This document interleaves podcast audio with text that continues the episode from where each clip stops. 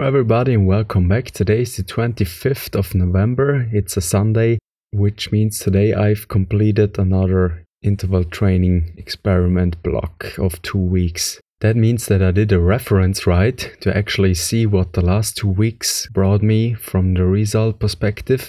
As you might know, I'm doing always two weeks of testing of one particular way of training.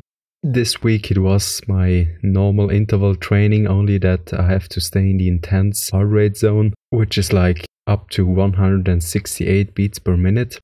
And as usual, I'm doing five minutes of intense training and two minutes of resting, and that repeated three times. And today, luckily, I was thinking a bit about my ride today. As I've already talked about, I'm currently doing the interval training session on a different uphill, as I found the other uphill which I did before, which is going more through the forest and on a forest road, too dangerous, as there was a heavy storm like one month ago. The storm uprooted a lot of trees, so they haven't cleared out all trees, so I thought why not go on the tarmac road, as I think if there are driving a lot of cars, they probably have checked this road more than the forest road, which isn't that much frequented, especially during winter and autumn. But as already mentioned, there was a construction site going on, which meant like after two point two kilometers the road is blocked and you cannot go past it. To be honest, I haven't got to that specific point, as the interval training sections didn't let me that far, and I always returned before that point, back down and then again uphill, but I never reached reach that specific part where the construction is going on. So today I thought, okay, let's do the uphill as usual, but then I thought, well, if it's closed, I have to go back on my normal uphill, where I also have ridden with the e-bike, where I've got the reference time. And to be honest, it was safe, like the trees have only been uprooted in the forest where the trail is going, and the forest road, in my opinion, is more or less safe.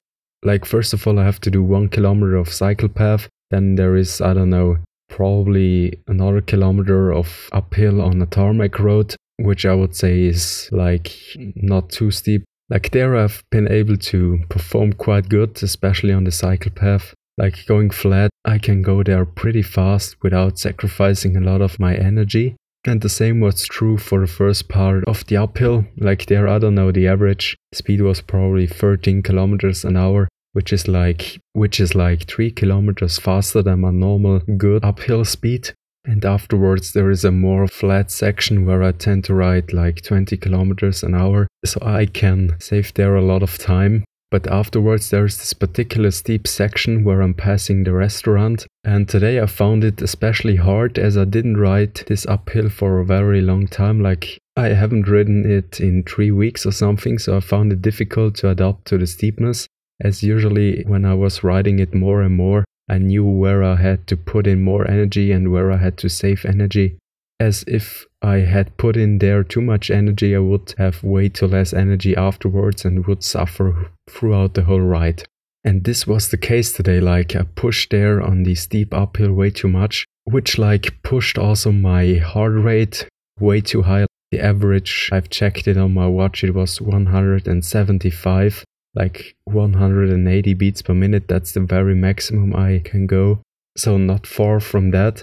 And afterwards I had the problem, I didn't want to back down my speed a bit to recover actually, I pushed through anyway. And the problem was the heart rate wasn't decreasing, and I was riding at a pretty normal speed. Like the average speed there was like six or seven kilometers an hour.